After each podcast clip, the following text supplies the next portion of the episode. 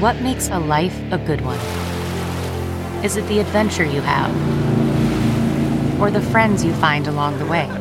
Maybe it's pursuing your passion while striving to protect, defend, and save what you believe in every single day. So, what makes a life a good one? In the Coast Guard, we think it's all of the above and more, but you'll have to find out for yourself. Visit go coast guard dot com to learn more. It's Ask Doctor Phil. It's easy to stress out during this time of year.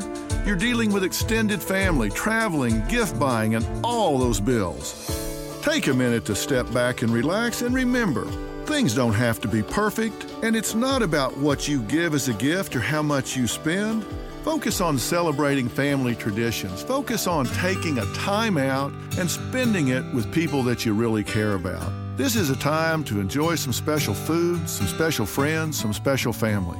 Give yourself permission to take a breath. For more on making your holidays more enjoyable, log on to d r phil dot com. And from myself, Robin, and the rest of the McGraws, have a great holiday.